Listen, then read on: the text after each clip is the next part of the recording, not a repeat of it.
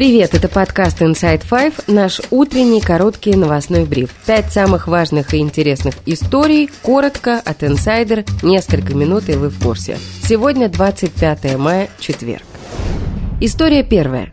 Сети и в СМИ активно обсуждается 77-минутное интервью, которое основатель ЧВК Вагнера Евгений Пригожин дал прокремлевскому политтехнологу Константину Долгову. В этом интервью он критикует главу Минобороны Сергея Шойгу, его зятя и дочь. Высказывается Пригожин по-пацански, как это принято у российских чиновников и самого высшего руководства. Мы помним и «в глаза мне смотри», и «мочить в сортире». У Шойгу зять ходит булками трясет, ну, имеется в виду ягодицами, да?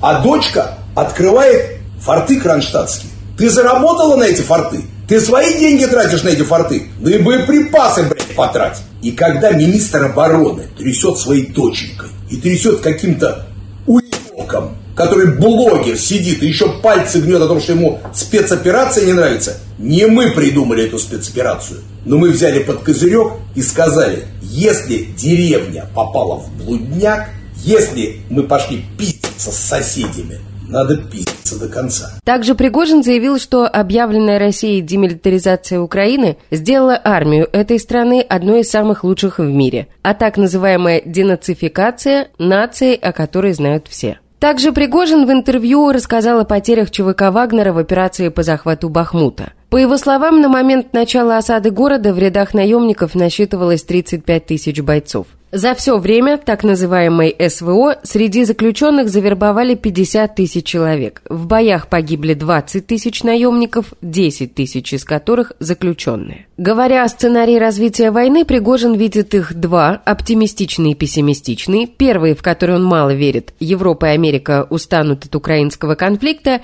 Китай посадит всех за стол переговоров, дальше цитата «Мы договоримся о том, что все, что мы уже хапнули – это наше, а все, что не хапнули – это не наше» говорит Пригожин. Пессимистичный сценарий украинцам дают ракеты, они готовят войска, безусловно, будут продолжать наступление. Возможно, контрнаступление где-то случится успешным. Они будут восстанавливать границы до 2014 года, и это легко может случиться, говорит Пригожин. России, по мнению Пригожина, нужно военное положение, новые волны мобилизации и прожить определенное количество лет в образе Северной Кореи. История вторая. Практически единственный сторонник Путина в Европе, премьер-министр Венгрии Виктор Орбан, сообщил, что его страна ведет переговоры о покупке жиженного природного газа у Катара, чтобы уменьшить зависимость от России. По словам Орбана, страны все еще решают этот вопрос, и о первых поставках можно будет говорить не раньше 2026 года. Орбан подчеркнул, что половину потребностей Венгрии в энергии закрывают поставки из России по долгосрочным контрактам. И именно для второй половины ей нужно нужно найти новых партнеров. Орбан был одним из немногих, кто блокировал введение энергетических ограничений против России, а не так давно заключил дополнительные сделки с Россией, чтобы увеличить поставки природного газа. Тем не менее, Венгрия считает «Газпром» ненадежным поставщиком, поэтому хочет иметь запасной план. Так считает эксперт по нефтегазовому рынку Михаил Крутихин, о чем рассказал в разговоре с «Инсайдер». Нет, ну, поскольку Орбан э, не дурак, он прекрасно понимает, что «Газпром» — это ненадежный партнер. Первая э, линия, которая идет через Украину,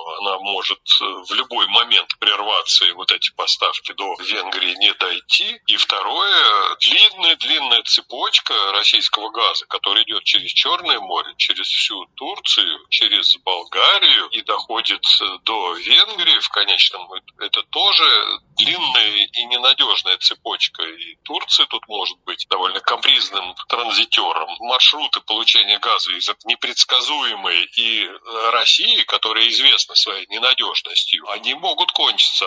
Венгрия без поставок из России, она может э, столкнуться с серьезными проблемами. Европа после нападения России на Украину не поддалась на шантаж Кремля и смогла отказаться от российских энергоносителей. Эксперты говорят, что в скором времени Европа сможет полностью обойтись без российского газа.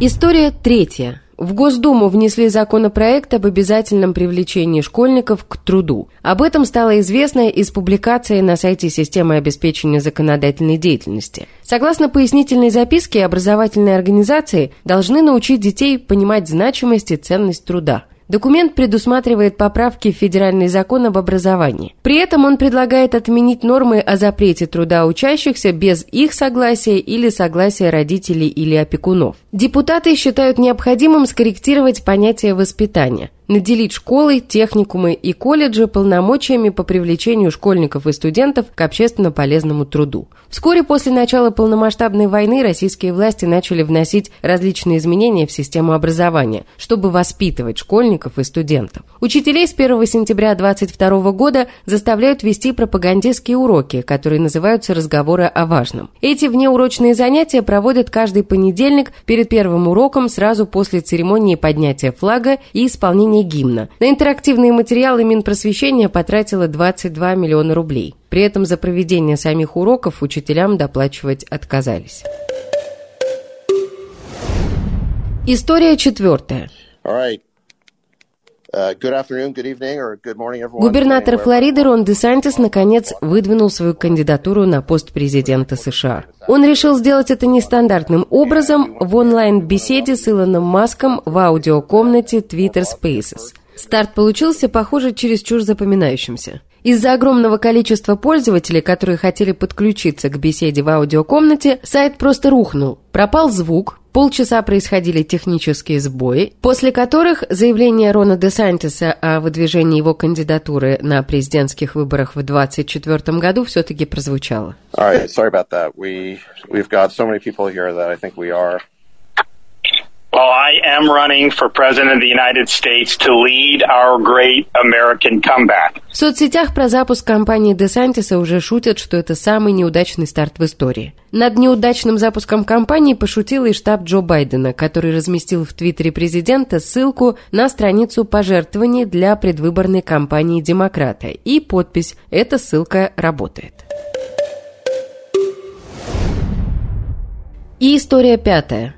Королева рок-н-ролла Тина Тернер скончалась в возрасте 83 лет после продолжительной болезни. Об этом сообщил ее агент. В последние годы певица пережила инсульт, пересадку почки и боролась с онкологией.